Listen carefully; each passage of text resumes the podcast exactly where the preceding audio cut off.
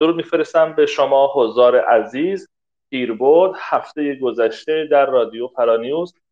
تا بند پنجم حقوق بشر رو مطالعه کردیم. از پیشینه و داستان حقوق بشر با شما گفتگو کردیم. پیربرد عزیز تاریخچه کوتاهی رو از شکلگیری تفکر حقوق بشر مرحله به مرحله و در سالهای مختلف با شما به اشتراک گذاشت.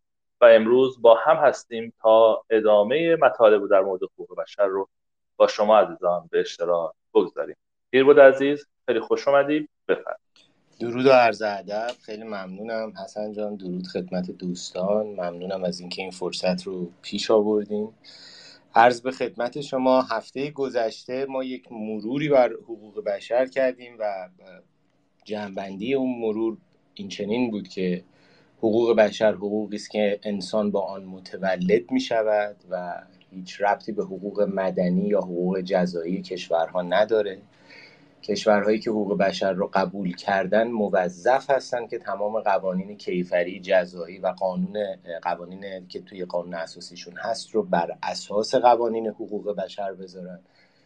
یعنی حقوق بشر نمیره دنبال روی از قانون اساسی بکنه یا قانون کیفری بکنه بلکه بالعکس باید قوانین اساسی کشورها و قوانین کیفری اونها بر اساس ضوابط و قوانین حقوق بشر تنظیم شده باشن قسمت بعدی گفتیم برای اینکه بفهمیم حقوق بشر چه می کند باید به گذشته نگاه بکنیم و ببینیم حقوق بشر از وقتی که مطرح شده و به دنبالش بودن مردمان در کشورهای مختلف چه ها کرده است. برای اینکه یک پروسه در حال تکامله و هرچه بیشتر آگاهی و ادویکیشن اطلاع رسانی نسبت بهش بیشتر میشه مطالبه گری نسبت بهش بالاتر میره و مطالبه گری که بالاتر میره اجراش قوی تر میشه. در واقع حقوق بشر یک سری مجموعه قوانینند که اینها قدرت اجرایی پشتشون نیست. مطالبه گری مردم این قوانین اجرایی رو ایجاد می‌کنه. یکی دیگه از مهمترین چیزهایی که داره اینه که کشورهایی که حقوق بشر رو قبول می‌کنن این حقوق رو برای همه مردم دنیا قبول می‌کنن نه فقط برای کشورهایی که قبول کردن. در نتیجه اگر به فرض مثال آمریکا حقوق بشر رو قبول می‌کنه این حقوق اگر در کشوری در آفریقای جنوبی که حتی اون کشور حقوق بشر رو قبول نداره نقض بشود آمریکا موظف است که به اون حقوق نقض شده اعتراض بکنه پیگیری بکنه در روابطش در ضوابطش و این حقوق رو تا حدی که می‌تواند به مردم اون کشور برگردونه یا روابطش رو در واقع با سیاست مدارهای اون کشور قطع بکنه و و و خیلی چیزهای دیگه. توضیح دادیم که نگاه حقوق بشر یک نگاه به سمت آینده است و همین فهم این موضوع که نگاهش نگاهیه که به سمت آینده است می‌تونه به ما کمک بکنه که ما هم امروز هر آنچه از حقوق بشر میآموزیم رو به عنوان پایه‌ای بدونیم برای تغییر آینده کشورمون. امروز که توی محافل مختلف خیلی صحبت از حقوق بشر حقوق بشر قوانین ایران فردا بر اساس حقوق بشر باشه این کلمه به تنهایی خودش هیچ معنی نداره مگر آنکه ما با هم دست به دست همدیگه بکوشیم و مطمئن بشیم ظرف مدت کوتاهی که تا قبل از براندازی حتی وقت داریم همه ایرانی ها فارغ از در واقع اون سطح اجتماعیشون کلاس اجتماعیشون فارغ از جغرافیایی که درش زندگی می‌کنن فارغ از میزان تحصیلاتشون فارغ از تبارشون زبان تباریشون فرهنگشون از این حقوق مطلع باشند و بدانند که حقوق بشر چیست و چگونه به آنها اعمال میشه و بعدم مسائل دیگه ای که من در طول مرور کردن این سی اصل حقوق بشر بهشون اشاره می‌کنم یک سریش مسائل فرهنگیه که در ما نهادینه شده و باید بپذیریم که اگر واقعا حقیقتا می‌خوایم به سمت یک ایران آزاد بریم این مسائل رو باید در خودمون در فرهنگمون در مکالمات روزمرهمون در رفتارمون مرتفع کنیم. برای اینکه غیر ممکنه که من به عنوان یک شهروند مسائل حقوق بشری رو رعایت نکنم و بعد توقع داشته باشم حکومت یا دولتی که بر من خودم انتخاب کردم اونجاست و داره برای من کار می‌کنه یا داره ما رو مملکت رو اداره می‌کنه به اون مسائل احترام بذاره. این سلسله مراتب از پایین شروع میشه. ما باید بپذیریم قبول بکنیم احترام بذاریم و بعد مطالبه گری بکنیم تا از رده های بالاتر کسایی که به, به انتخاب ما هستن دارن برای ما کار می‌کنن اونا هم همینا رو فالو بکنن. پنج اصل اول رو گفتیم دوستان دوست داشتن که با همدیگه هم فکری بکنیم. من توصیه کردم که اجازه بدید سی اصل تمام بشود و بعد بشینیم با هم صحبت بکنیم. برای اینکه بسیاری از سوالاتی که نسبت به حقوق بشر هست در عرض به خدمت شما بکنم که در اصول دیگه ای که توی این سی اصله خودش جواب داده میشه و می‌تونیم جوابای بهتری بگیریم یا بعد مجموعه این اصول کنار هم دیگه معناهای جدید پیدا می‌کنه که اونها هم باز به درک موضوع به ما کمک می‌کنه. آخرین مطلبی که هفته پیش مطرح کردیم اصل پنجم بود که در مورد شکنجه بود. امروز به اصل ششم می‌پردازیم. اصل ششم حقوق بشر میگه هر کسی از این حق برخوردار است که اول به عنوان یک انسان در نظر گرفته شود در برابر قانون. یعنی چی؟ یعنی میگه که هیچ فرقی نمی‌کنه که شما که هستی چه کردی پیشینت چی بوده تجربت چی بوده. در برابر قانون که قرار می‌گیری اول باید با شما به عنوان یک انسان برخورد کنید یعنی در اصل انسانیت همه ما با هم مشترکیم. مطلبی که هفته پیش من مطرح کردم و اصرار داشتم که بسیار به ما توی این راهی که داریم برای آینده ایران میریم کمک می‌کنه این بود که فهم قوانین حقوق بشری مخصوصا به ایرانیایی که خارج از ایران زندگی می‌کنند کمک می‌کنه که بتونن در مباحثاتشون در جدلهای قانونیشون با سیاستمدارها حکومتها موفقتر برن جلو. یعنی بتونن نقطه بینتر باشن ذره بینتر عمل بکنن و ضربه های محکمتری به بدنه جمهوری اسلامی بزنن. چون جمهوری اسلامی در بسیاری از موارد آمده حقوق بشر رو قبول کرده ولی خب قوانینش نحوه اجرایش نوع مدیریتش همه در تضاد مطلق با قانون قوانین حقوق بشر اما تو این 44 سال به ندرت دیدیم که فعالای سیاسی و مدنی ایرانی برن و روی اون مسائل نقطه زنی بکنن بیشتر از روی, با از روی خشم جنگیدن و توی این جنگ که ما از روی خشم کردیم در واقع اونها با امکانات بیشتری که دارن و روابط مالی سنگین و سیاسی پیچیده ای که دارن خب همیشه پیروزتر بودن. الان وقتشه که ما می‌ذاره هوشمندانه تر عمل کنیم و شروع بکنیم یک اطلاع رسانی جهانی کردن.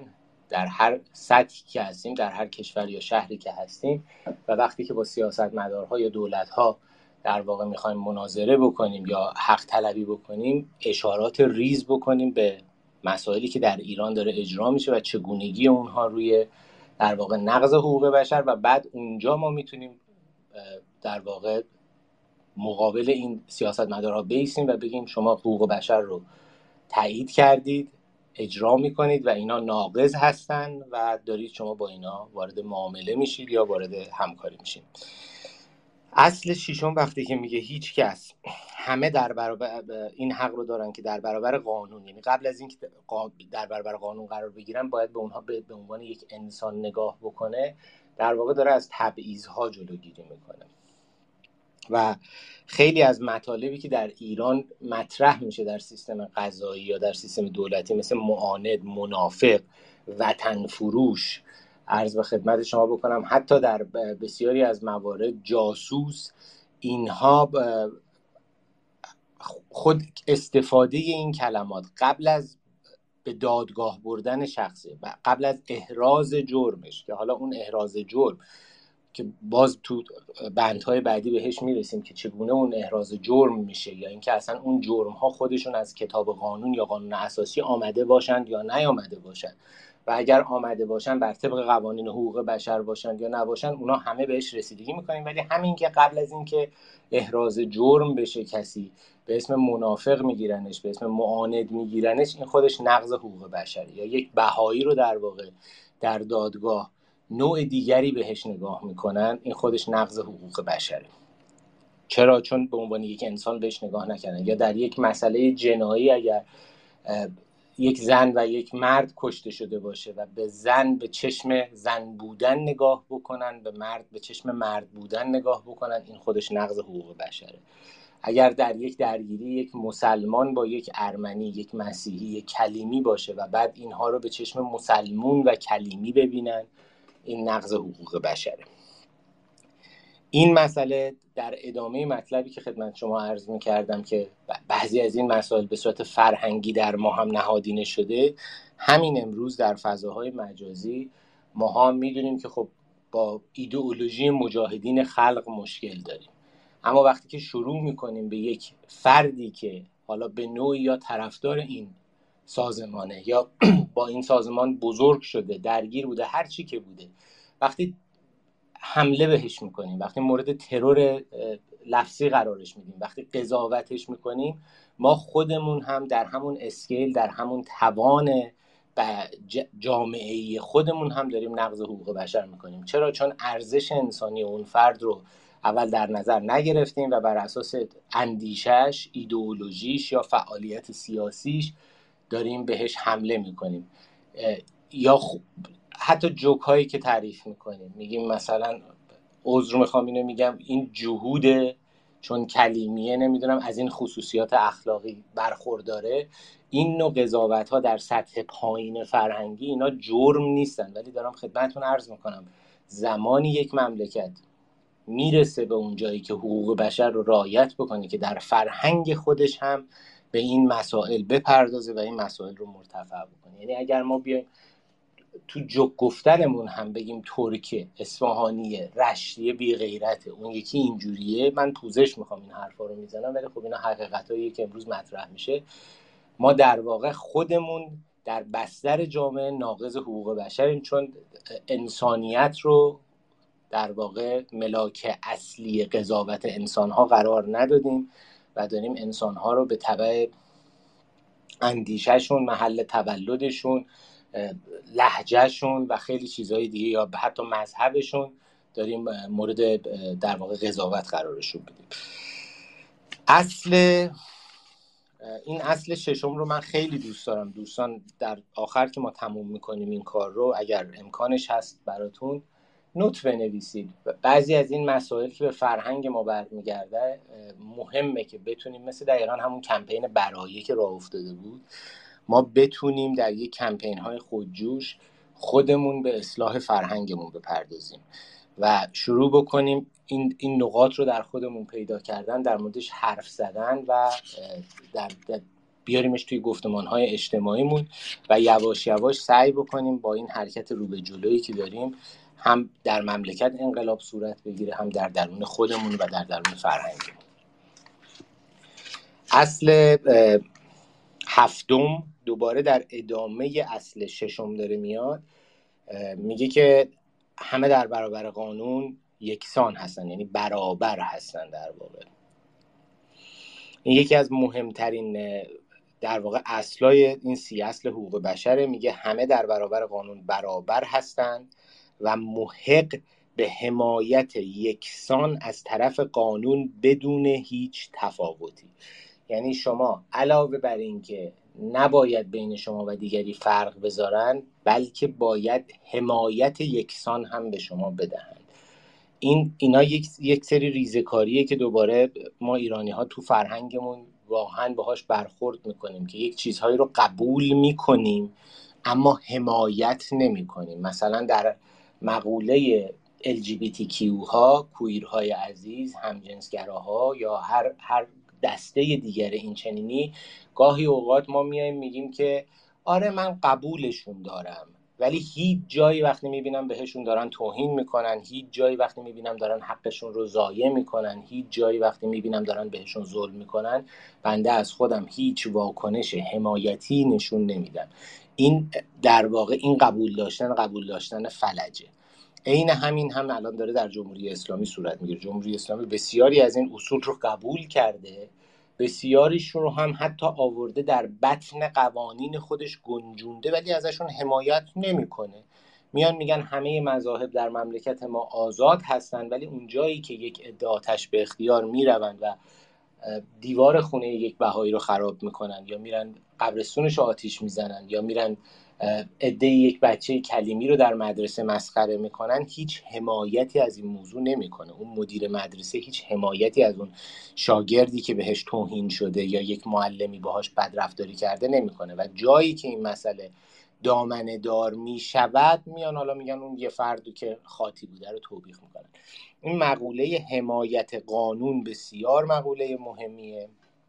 که همه در برابر قانون باید از حمایت یکسان برخوردار باشند و این باید برای ما به عنوان یک حق شناخته بشه و اعتراض بکنیم که چرا از من یا چرا از او حمایت نکردی اگر قبولش داشتی.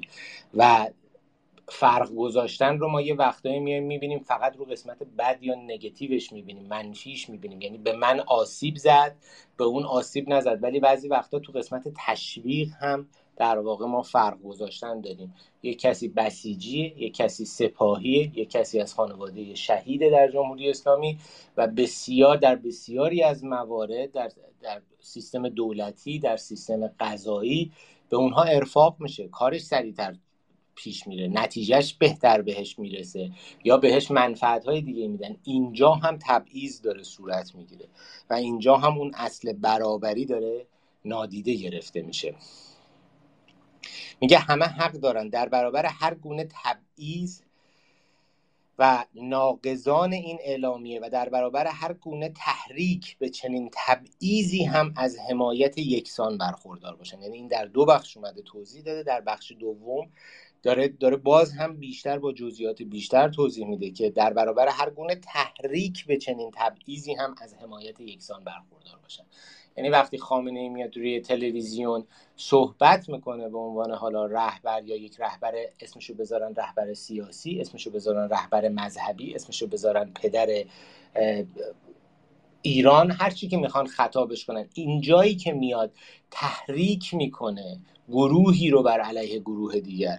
یا میاد تشویق می‌کنه کاری که ادهی بر علیه, علیه ادهی دیگری انجام دادن اینجا خودش داره نقض قوانین حقوق بشر انجام میشه. یعنی شما حساب بکنید از صبح که تلویزیون دارین تماشا می‌کنید اگر خودکار و کاغذ کنارتون باشه مثل یک داد وکیل زبردست شما می‌تونید نکته پشت نکته با مستندات تصویری و صدایی تهیه بکنید و بعد اینا رو با هم دیگه جمع بکنید و بعد در این تجمعاتتون در این عرض به خدمتتون اعتراضهای خارج از کشور نامنگاری ها از همه این مستندات استفاده بکنید که آقا در مملکت ما فقط یک اعدام کردن نیست فقط یک عرض به خدمت شما بکنم شکنجه کردن نیست اعدام کردن و شکنجه کردن اتفاقا چون بعد از قضیه احراز جرم میاد و اون پیچیدگی هایی برای خودش داره خیلی کار رو سخت می‌کنه که ما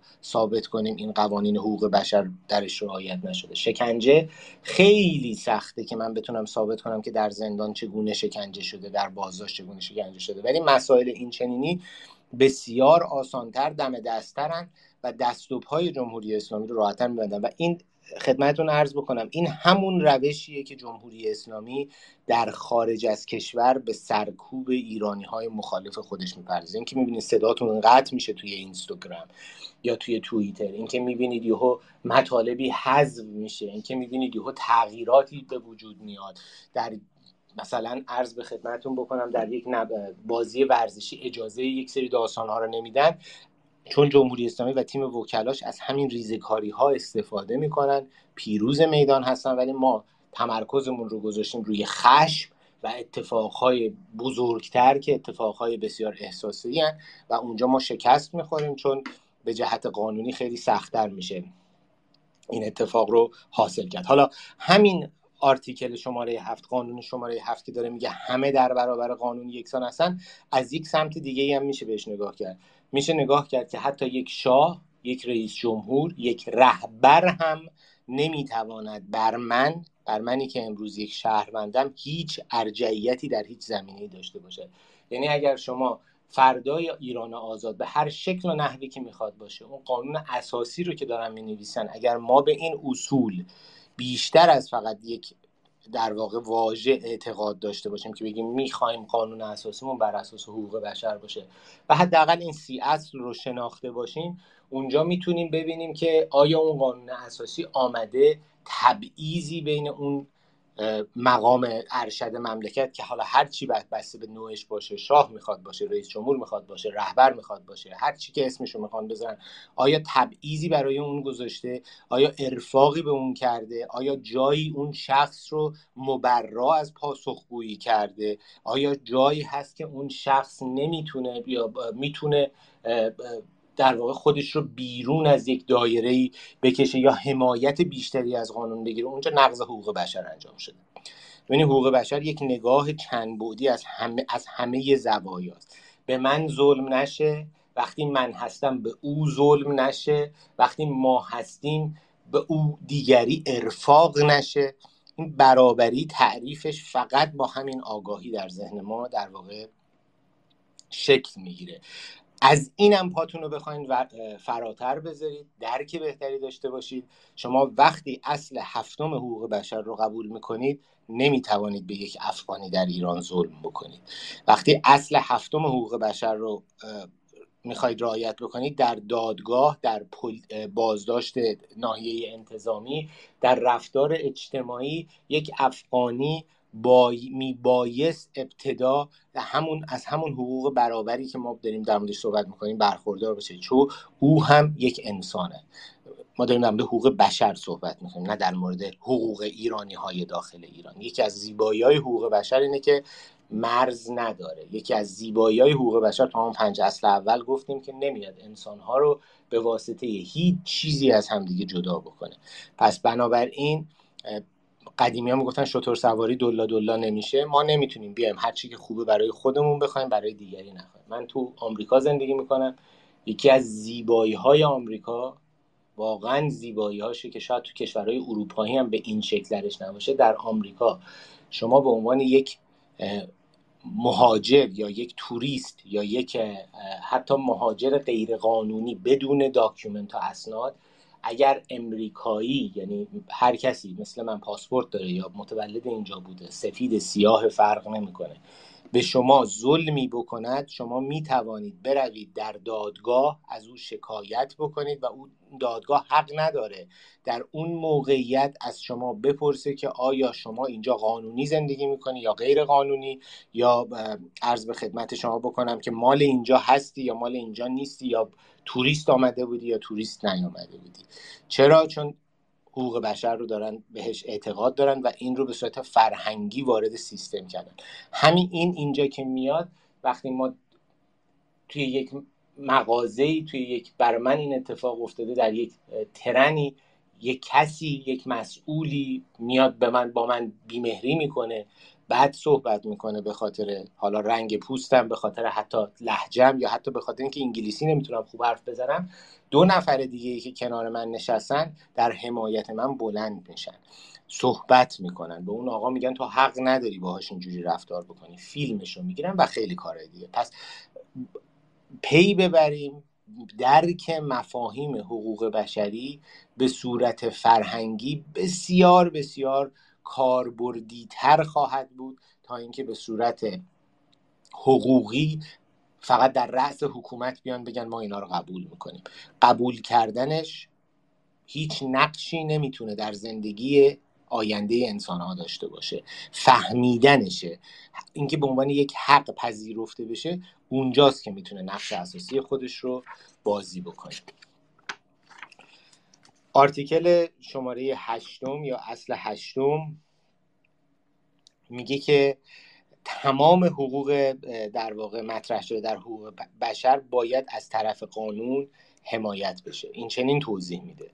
هر کس حق دارد در مورد اعمالی که حقوق بشر را در قوانین اساسی کشورش یا قوانین دیگر زیر سوال می‌برد یا نقض می‌کند از خود دفاع کند. ببینید چقدر قشنگ کامل آمده نوشته. یعنی ادامه حرفایی که ما در آرتیکل هفت داشتیم می‌زدیم رو خودش میاد در آرتیکل هشت دوباره به عنوان یک اصل مطرحش می‌کنه که هر کسی حق داره بیاد بررسی بکنه ببینه آیا قانونی در اون مملکت چه در قانون اساسیش چه در قوانین دیگر کشور مثل مثلا قوانین شهروندی قوانین مهاجرتی قوانین بیمه قوانین عرض به خدمت شما بکنم که آموزشی.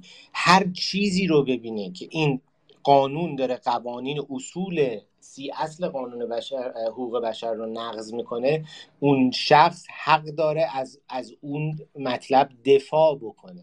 یعنی چی؟ یعنی هیچ دادگاهی نیست که به شما بگه شما می توانید بروید دادگاه بر اساس قوانین حقوق بشر اقامه دعوا بکنید و کسی نمی‌تونه بگه شما چی کاره ای؟ شما مگه احتیاج نداره شما حتما فعال حقوق بشر باشی. احتیاج نداره شما حتما وکیل مدافع ادهی باشید این مخصوصا برای این 8 میلیون ایرانی که در دایسپورا زندگی می‌کنن فهم همین آرتیکل هشتم می‌تواند به شما اعتماد به نفس بسیار بالاتری بده.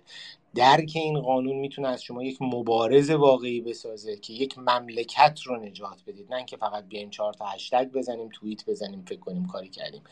ما می‌توانیم خودمون به صورت فردی از از از ایرانی های دیگه از انسان های دیگه دفاع بکنیم. ما می توانیم خودمون اقامه دعوا بکنیم. یعنی شما وقتی در اتحادیه اروپا می بینید که اینها به واسطه زد و بندهاشون دارن کارهایی رو انجام میدن. دارن میرن با سپاه دیل می‌کنن. یا حتی در شهرها در شهرهای کوچیک مثل همون داستانی که شهردار رو شهردار ایران رو دعوت کرده بودن تعاملاتی می‌کنن. شما بلافاصله می‌تونید به عنوان یک شهروند حالا اونجا چه citizen باشید چه مقیم اقامت موقت داشته باشید چه حتی توریست باشید همین امکان برای شما طبق همین article شماره هشت وجود داره که بروید دادگاه و بگویید چرا شما با این کسی که ناقض حقوق بشر بوده به این دلیل به این دلیل به این دلیل شما این سیاست رو یاد بگیرید.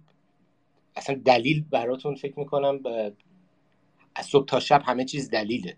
هر هر اخباری رو نگاه بکنید هر گفته این آقایون اون ماموری کلا سردار در واقع توی بابل بود فکر می‌کنم فیلمش مگو گردن همه رو بشکنید همون یه تیکه. همون یه تیکه می‌تونه کل ناحیه انتظامی و شهرداری رو ببره زیر سوال. چرا؟ چون ناحیه انتظامی برای شهرداری کار می‌کنه با شهرداری کار می‌کنه. یعنی با سه تا فیلم اینچنینی می‌تونید برید در یک دادگاهی بیستید و بگید چرا این اومدن؟ این آقا رو که بخشی از یک سازمانی که این سازمان به صورت رسمی ناقض حقوق بشره دعوتش کردن توی همچین جلسه و سنگایی بندازین جلوی پای جمهوری اسلامی که هیچ اصلا نتونه دیگه هیچ حرکت رو به جلویی داشته باشه. و مهمتر از همه اینه که هر کدوم اینا رو که یاد می‌گیرید خواهش می‌کنم تمنا می‌کنم به ایرانی های دیگه آموزش بدید. برید بخونید مطالعه بکنید. خودتون این اصلا رو ببینید. ترجمهش هست انگلیسیش هست. حتی کامنت های آدم های مختلف در کشورهای مختلف رو ببینید که چه موفقیت هایی بر اساس اینا به دست آوردن. همه همشون آنلاین هست. یاد بگیرید و یاد بدهید. ما فقط روزی می‌توانیم ایران آبادی رو داشته باشیم که مردم مطالبه گری داشته باشیم که حقوق خودشون رو بشناسن. فرهنگی داشته باشیم که حقوق شهروندی رو بشناسه و در همون فرهنگ به اون حقوق احترام بذاره. دیگه جوک جنسیتی درش نباشه. دیگه جوک تباری درش نباشه. دیگه مسخره کردن های مذهبی درش نباشه. یعنی ما باید اون جامعه رو از ابتدا بسازیم. عرض به خدمتتون بکنم. برویم سراغ اصل نهم. اصل نهم خیلی اصل جالبیه. دوباره همین اصل نهم رو که برای شما بخونم می‌بینید چقدر راحت شما می‌تونید بروید و از حقوق خودتون در ممالک دیگه دفاع بکنید یا به اینها نشون بدید که چه اتفاقی در ایران داره میفته میگه هیچ کس را نباید خودسرانه دستگیر بازداشت یا تبعید کرد. جمله به این کوتاهی. هیچ کس را نباید خودسرانه دستگیر بازداشت تبعید کرد. این خودسرانه داستانش بر چیه؟ این خودسرانه یعنی بدون حکم دادگاه. حالا شما وقتی که توماج صالحی رو به فرض مثال بازداشت می‌کنند می‌برند هر چقدر برید به سر و سینه خودتون بکوبید و بگید نقض حقوق بشر کرده شما نمی‌تونید چیزی رو ثابت بکنید. چرا؟ چون توماج صالحی بر اساس حکم دادگاه بازداشت شده. اول دادگاهی حکم داده بعد گرفتنش بردنش. اگر هم این کارو نکرده باشن وقتی میبرنش میان میگن این حکمش بوده مال یه هفته قبل ترش بوده. شما هم نمی‌تونی ثابت بکنی الان با شرایطی که داری که این حکم رو قبلا دادن یا بعدا دادن. شما فریاد می‌زنید نقض حقوق بشر شده. سازمان هایی که باید رسیدگی بکنن یا اون پولیتیش پولیتیشن ها یا سیاستمدارها نگاه می‌کنن میگن نه این در مسیر دادگاهی خودشه. باید مسیر دادگاهیش رو بره خب هر مملکت قوانین خودشو داره. و شما بیشتر عصبانی میشید بیشتر هرس می‌خورید. ولی تا حالا بهش فکر کردید که ایست بازرسی های خیابونی نقض حقوق بشره. اینکه تابلوی ایست می‌ذارن و شما رو نگه میداشتن که هم فیلمشو دارید خاطراتشو دارید هزاران و هزار دارید. و ماشین شما رو میگشتن نقض حقوق بشر دارن می‌کنن. چون خود سران است اونجا. اونجا حکم دادگاهی که علیه شما ندارن. مملکت هم که در شرایط جنگی نبوده که شما هم وارد حریم نمی‌دونم جنگی نشدید که تو شهر خودتون بودید از خونه برادرتون بشه می‌رفتین؟ خونه خواهرتون یا برمیگشتید خونه خودتون. شما رو می‌گیرن. نه شما رو می‌گیرن هزار نفر دیگه صد هزار نفر دیگه رو دارن می‌گیرن. ماشینشون رو می‌گیرن میگردن. فیلمش هم می‌سازن. کمدیش هم می‌کنن میخندن. ولی خب این خودش نقض حقوق بشر. ما می‌تونیم به این اشاره بکنیم. تو خیابون شما رو می‌گیرن تلفنتون رو مجبورتون می‌کنن باز بکنید برید توی تلفنتون نشون بدید که توییتر و اینستاگرام دارید یا ندارید. این نقض حقوق بشره. چون دارن خود سرانش با این کار رو با شما می‌کنن. شما رو مجبور می‌کنن که مملکتتون رو ترک بکنید به خاطر عقیدتون به خاطر مذهبتون به خاطر نوع برخوردی که قبلا داشتید به خاطر عرض به خدمتتون چهار تا مطلبی که نوشتید که حتی اینا شما رو دادگاه هم نبردن این نقض حقوق بشره. شما رو تهدید می‌کنن به بازداشت نقض حقوق بشره. بسیج به طور کلی بسیج نقض حقوق بشره. چون بسیج یک نیروی مردمی غیر رسمیه. هیچ پروتکل مشخصی نداره. در هیچ جای قانون اساسی تعریفی ازش نشده. هر جایی که بسیج شما رو می‌گیره بازداشت می‌کنه میگرده دستگیر می‌کنه نقض حقوق بشر داره انجام میشه. یعنی شما پرونده به این خالصی تمیزی در در اختیار هممون هست ولی متاسفانه تمرکز ما میره به, به سمت امثال توماج که در اونجا ما نمی‌تونیم به جهت قانونی کاری بکنیم. ولی روی این مسائل می‌تونیم بکنیم. رو مسئله تبعید بسیاری از ماها خودمون رو مهاجر صدا می‌زنیم. مهاجرت کردیم. بعد اگه یه ذره بخوایم خوش انصافی بکنیم میگیم مهاجرت اجباری کردیم. ما تبعید شدیم. اغلب ماها تبعید شدیم. کلیمی ها اکثریتشون تبعید شدن. بهایی ها همشون تبعید شدن. ارامنه تبعید شدن. فعال سیاسی که دنبال محیط زیست بوده تبعید شده. چون سیستم مملکت شما رو به نوعی اجبار کرده. چرا شما از یک حمایت یکسان برخوردار نبودید؟ حمایت قانونی یکسان تبعیض بر شما اعمال می شده در دادگاه اگر می‌رفتید از حقوق یکسان برخوردار نبودید. خب این همه اینها شما رو هل داده که از مملکتتون خارج بشید. به این میگن تبعید دیگه به این نمیگن مهاجرت. و تصورش رو بکنید که چهل و چهار سال ما وقت داشتیم. که این مطلب رو به دنیا نشون بدیم. بلد نبودیم الان می‌تونیم. دیر نشده. الان باید این کار رو بکنیم. الان الان باید تمرکز ما روی این باشه که نشون بدیم که ما کجا زندگی کردیم چگونه زندگی کردیم. قصه های ما تک تک ایرانی های خارج از کشور هشت میلیون قصه است. این هشت میلیون قصه اگر بیاد درست بدون احساسات بدون شلوغکاری بدون خشم مطرح بشه شما تصور کنید آیا کسی دیگری در دنیای غرب می‌تواند بیستد و بگوید باید تعامل بکنیم؟ یه همچین چیزی امکان پذیر نیست. بنابراین خوبه که ما این چیزها رو یاد بگیریم. خوبه که متوجه بشیم و یاد هم بدهیم. یاد دادن. یاد دادن همش تاکید می‌کنم. امروز خیلی من زیادی به این یاد دادن تاکید می‌کنم. آرتیکل دهم.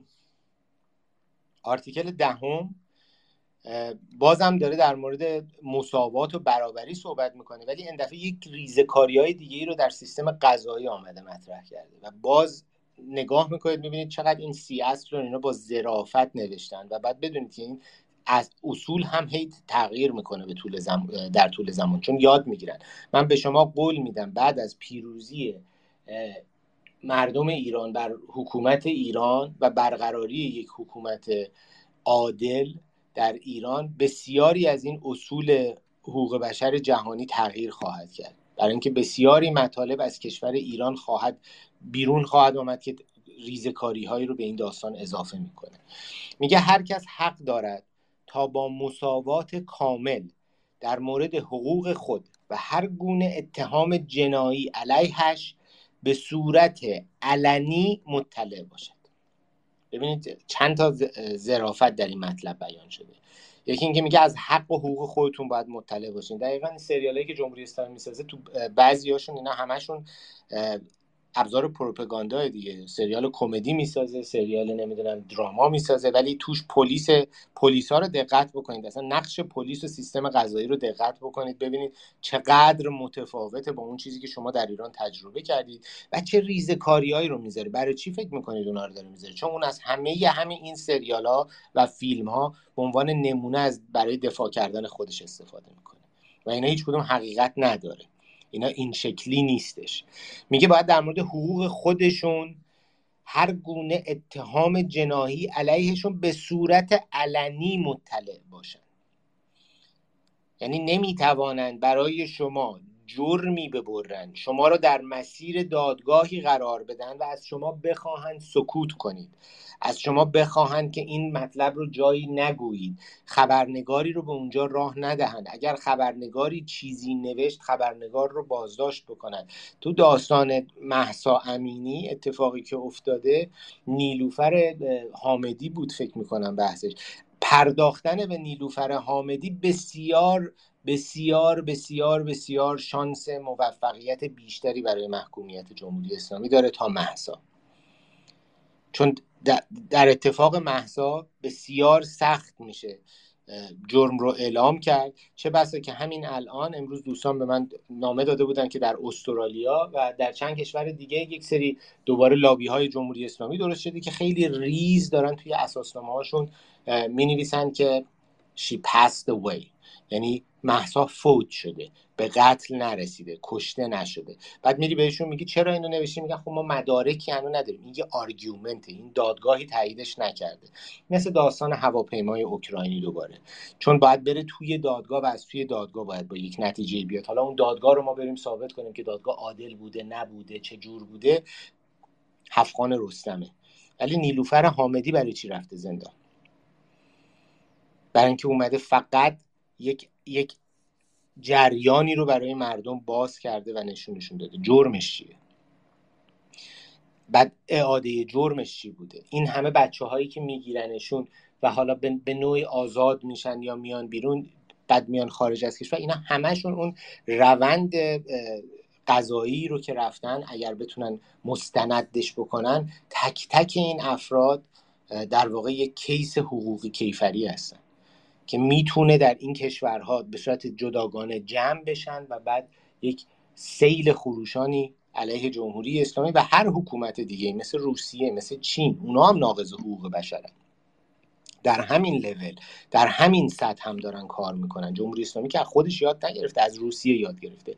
ما می‌تونیم مثلا این فرهنگ رو نهادینه بکنیم دست کشورهایی هم که مثل ما همین بلا داره سرشون میاد رو بگیریم با همدیگه یک حرکتی رو در آمریکا و اروپا یا کانادا پیش ببریم. لازم نیست حتی تنها این کار رو بکنیم. بسیاری مردمان دیگه هستن که این اتفاق داره براشون میفته. کردای ترکیه هم داره این اتفاق براشون میفته. ما می‌تونیم با اونا هم همصدا بشیم. احتیاج نداره دشمن هم دیگه باشیم. می‌تونیم پیدا بکنیم. این اینا میشه زبان مشترک ما. و با اینها همسو بشیم با کرد ترکیه با مخالف روسیه عرض به خدمتتون. حتی اوکراین امروز توی جنگی با مخالفان خودش داره همین کارا رو می‌کنه. یعنی بسیاری از قوانین حقوق بشری رو داره نقض می‌کنه در برخورد با مخالفان خودش. با همه اینا ما می‌تونیم با همدیگه یک کمپینی رو درست بکنیم یک آگاهی اطلاع رسانی بکنیم و یک حرکت بزرگتری رو رقم بزنیم. من اصل دهم رو می‌خونم. هر کس حق دارد تا با مساوات کامل در مورد حقوق خود هر گونه اتهام جنایی علیهش به صورت علنی مطلع باشد.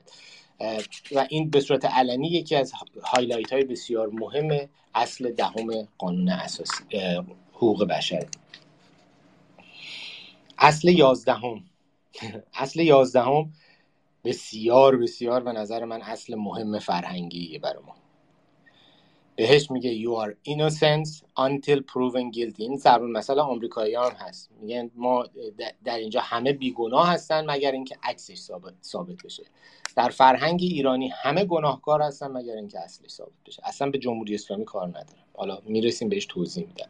این یکی از طولانی ترین اصلاست نوشتنش. در دو قسمت هم نوشته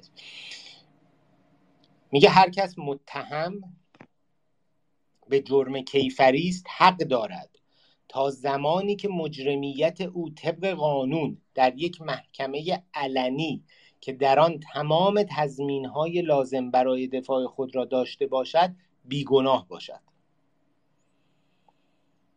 یعنی شما از ابتدای بازداشتیش بازداشت شدنتون تا آخرین روزی که دادگاه بخواد حکم بده تازه میاد شروط دادگاه رو هم اینجا مطرح می‌کنه که باید دادگاه درش تضمین لازم داشته باشه برای اینکه موازین حقوق بشری داره اجرا میشه. شما بیگناهید. ولی رفتاری که با شما می‌کنن رفتار گناهکاره. از همون روز اول هنوز دادگاه نرفته جمهوری اسلامی میاد سارق می‌گیره زورگیر می‌گیره. اختشاشگر می‌گیره. هنوز دادگاه نرفتن با اینا مصاحبه می‌کنه و عنوان اختشاشگر رو روش می‌زنه. لیبل رو روش میچسبونه اون برچسب رو میچسبونه. اینجا نقض حقوق بشر داره می‌کنه. به همین سادگی داره داره نقض می‌کنه. به همین سادگی شما می‌تونید بگید که اصلا سیستم قضایی ایران فلجه.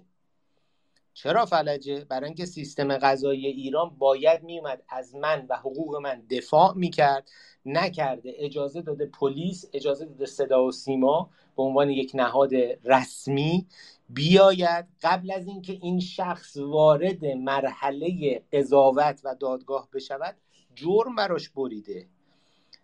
در در اذهان عمومی این اومده به عنوان یک مجرم معرفی کرده. این خودش نقض حقوق بشری این دیگه نه نه اثبات کردن سختی داره نه را چرخیدن و نمی‌دونم گشتن های خیلی پیچیده ای داره. این اینا اون ریزه کاری است که خدمتتون عرض کنم در قسمت دوم میاد میگه هیچ کس را نمی‌توان برای جرمی که در قانون در زمان ارتکاب جرمش تعیین نشده محکوم کرد. و یا مجازاتی بیشتر از آنچه قانون برای آن تعیین کرده به او داد. خیلی نکته مهمیه. میگه هیچ کس رو نمیشه برای جرمی که تعیین نشده. ببینید تو تمام این جریان اعتراضات از چل سال پیش تا به امروز برید ببینید چقدر اینا جرم جدید ساختن. و جرم جدیدی که ساختن بعد از این بوده که اون جرم اتفاق افتاده. اون برچسبی برچسبی که زدن به مردم بعد از این بوده که اون اتفاق اون اعتراض اون خیابان اون اختشاش همه اینا اتفاق افتاده. این این خودش نقض حقوق بشره. و بعد چیز جالبتری که توش میگه میگه مجازاتی بیشتر از آنچه قانون تعیین کرده نمی‌تونه بکنه. این همین این یه نکته. اصل یازدهم قسمت دوم. من می‌تونم کل سیستم قضایی جمهوری اسلامی رو ببرم زیر سوال. برای اینکه در سیستم قضایی اسلامی در بسیاری از موارد تعیین جرم با قاضی عادله. اصلا جرم مشخص نشده.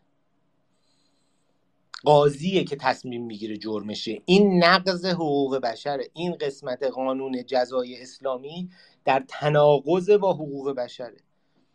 حالا من تا صبح فریاد بزنم که اینا اسلامی فلان و بیسار اونا هم میگن خب اینا دینشونه باورشونه الشونه بلشونه ولی من می‌تونم خیلی ساده و راحت برم اون مطالب رو در بیارم. اون کسی که اقلیت در واقع مذهبی بوده اون که اقلیت تباری بوده اون که اپوزیسیون بوده هر کسی به نوبه خودش بره در بیاره و ببینه اونجا در قانون چگونه اجازه دادن به قاضی که خودش تعیین جرم بکنه. همونجا نقض حقوق بشر. و چجوری این, این ایران می‌تونه صندلی داشته باشه در سازمان حقوق بشر و تو خیلی از کمیتی کمیتی های دیگهشون کمیته های مرتبطشون. ما باید به این, به این مسائل به این ریزکاری ها نگاه بکنیم. حالا همین این مسئله در فرهنگ ما هم نهادینه شده. همین مسئله تو دو بند سه بند قبلتر در مورد مجاهدا در مورد تجزیه طلب این ال این بل این این یکی. خب ما داریم همون کارو می‌کنیم ما خودمون داریم برای مردم جرم می‌بریم. امثال وحید بهشتی میان میگن که آقا مملکت باید برسه به یک جایی که یک قوه قضایی مستقل داشته باشه. در قوه قضایی مستقل عادل به جرایم مردم رسیدگی بشه. من نمی‌توانم بگویم که یک فرد فقط به خاطر اندیشه مجاهد بودنش مجرم است. نه خیر مجرم نیست. آزادی اندیشه داریم آزادی عقیده داریم آزادی بیان داریم. اگر عمل کردی بک کرده باشه که به کسی آسیب زده باشه حقوق کسی رو نقض کرده باشه من به عنوان یک شهروند مطالبه گر می توانم بروم از یک سیستم غذایی حالا چه مال مملکت خودمون باشه که الان به درد نمی‌خوره. چه تو مملکتی که خارج دارم زندگی می‌کنم که مملکتی حقوق بشر رو قبول داره چه فردای آزاد ایران. باید برم اونجا مطالبه گری کنم تا به این جرم رسیدگی بشه. من حق ندارم برای کسی جرم ببرم خب اگه من این رفتار رو در خودم تصدیح نکنم فرق من با آخوند چیه؟ فرق من با بسیجی آتش به اختیار چیه؟ فرق من با سپاهی چیه؟ اونم از, از همین ماینست داره استفاده می‌کنه. محق می‌دونه خودش رو. آتش به اختیار بسیجی محق می‌دونه خودش رو که اندیشه خودش رو سوار اندیشه شما بکنه و شما رو مجرم بدونه به خاطر مخالفت با اندیشه خودش. خب شمایی که داری با آقای اکس یا خانم وای می جنگی که میگی این تجزیه طلب اون مجاهد این شاه اللهی این سلطنت طلب اون یکی نمی‌دونم فلانه. خب شما داری چی کار می‌کنی؟ اینجاست که میگم حقوق بشر رو باید از, از, از خودمون به صورت پایه‌ای یاد بگیریم. باید بفهمیم عین همین مطلبی که اینا میگن و به عنوان ضرور مسئله استفاده می‌کنن. You're not innocent until proven guilty. یعنی شما گناهکار نیستی. مگر اینکه یا معذرت خواهم. یو آر یعنی شما بیگناهی مگر اینکه خلافش ثابت بشه. اندیشه گناه نیست دوستان. اندیشه می‌تونه اشتباه باشه درست و غلط داره. به زمانم حتی تغییر می‌کنه. یک اندیشه امروز درسته فردا غلطه. تا چهل سال, چهل سال پیش تا همین ده 15 سال پیش پنسیرین علم بود دیگه از علم که بالاتر نیست. علم پزشکی هم خیلی علم دقیقی همه قبول دارن پنسیلین بهترین نوع درمان بود برای بسیاری از بیماری یعنی شما سرما میخوردی به پنسیلین می‌زدن. شما نمی‌دونم سرفه می‌کردی به پنسیلین می‌زدن. پات ورم می‌کرد به پنسیلین می‌زدن. الان رو به قبله اگه دراز بشی به پنسیلین نمیزن چون فهمیدن که اشتباه بوده. علم حتی تغییر می‌کنه. بعد اندیشه تغییر نکنه.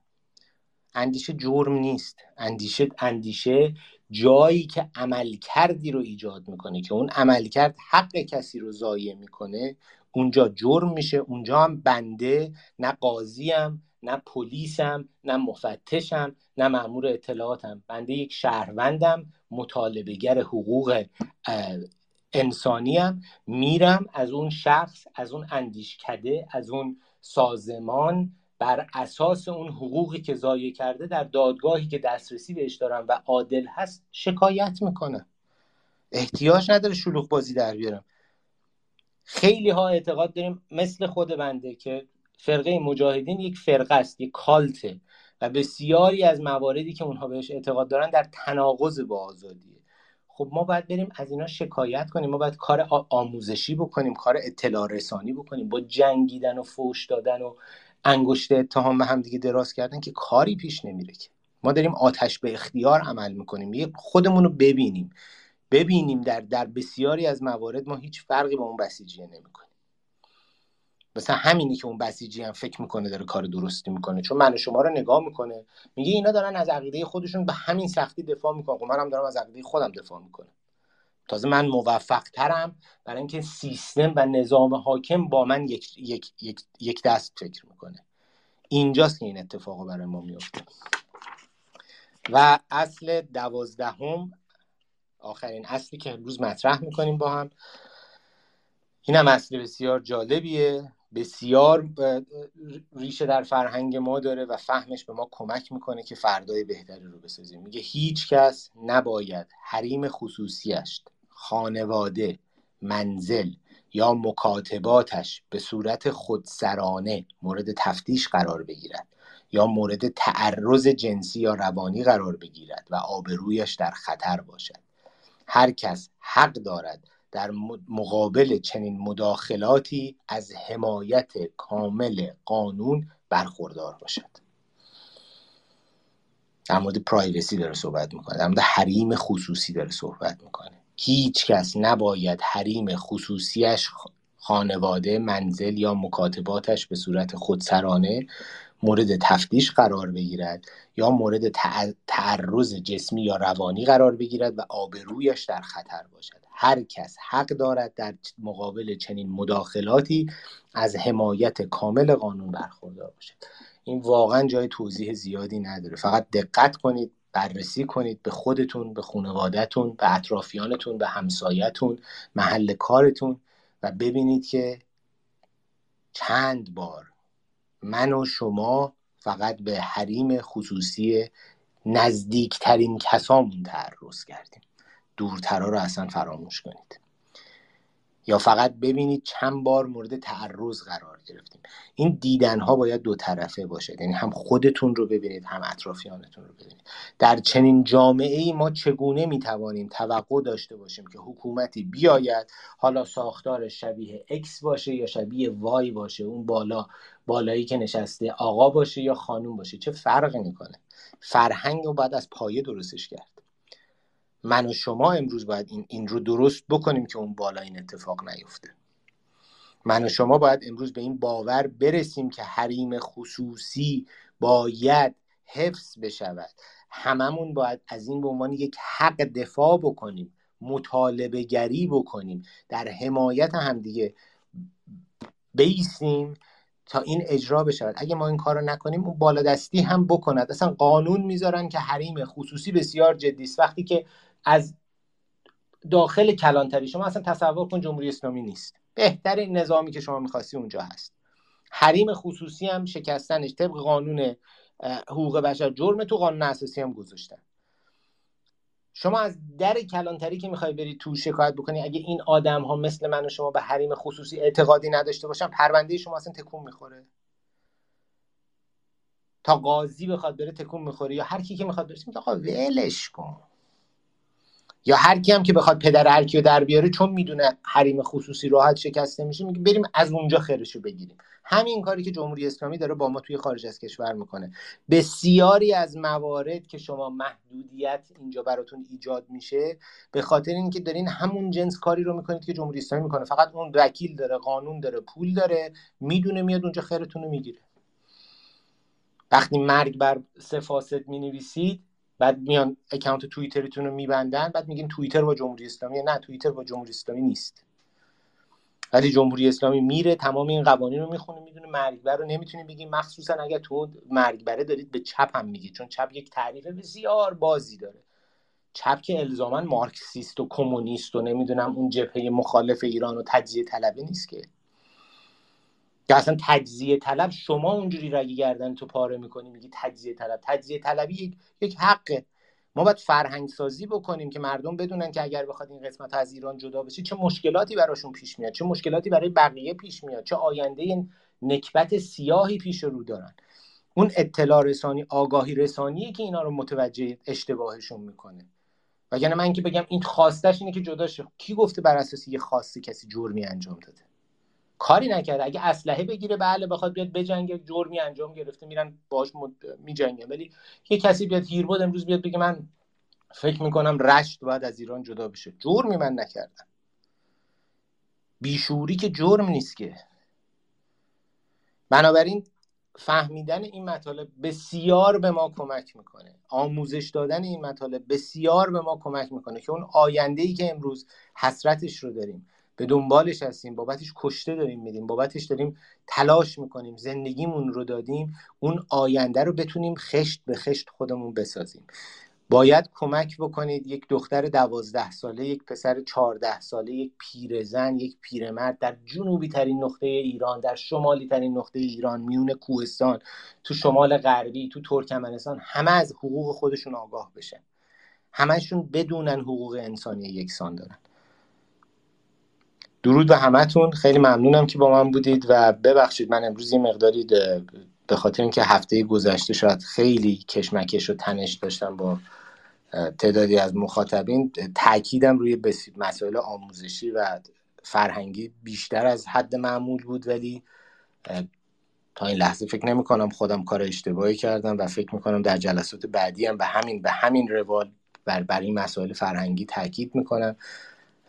زیرا خودم دارم همین رو تجربه می‌کنم. دلم می‌خواد یک قدمی مثبت برای مردمم و مملکتم و خودم بردارم ولی مسائل فرهنگی بزرگترین صدیه که جلوی راهمه الان. جمهوری اسلامی اونقدر برای من صد محکمی نیست که مسائل فرهنگی که بین خودمون حتی دوستان داره مطرح میشه به دیوار بزرگ خار و آسیب زن تبدیل شده. من ترجیح میدم بیشتر تلاشم رو بکنم تا این صد بزرگ رو با کمک هم دیگه برداریم بقیه راه آسون باشه. ممنونم آقای برکن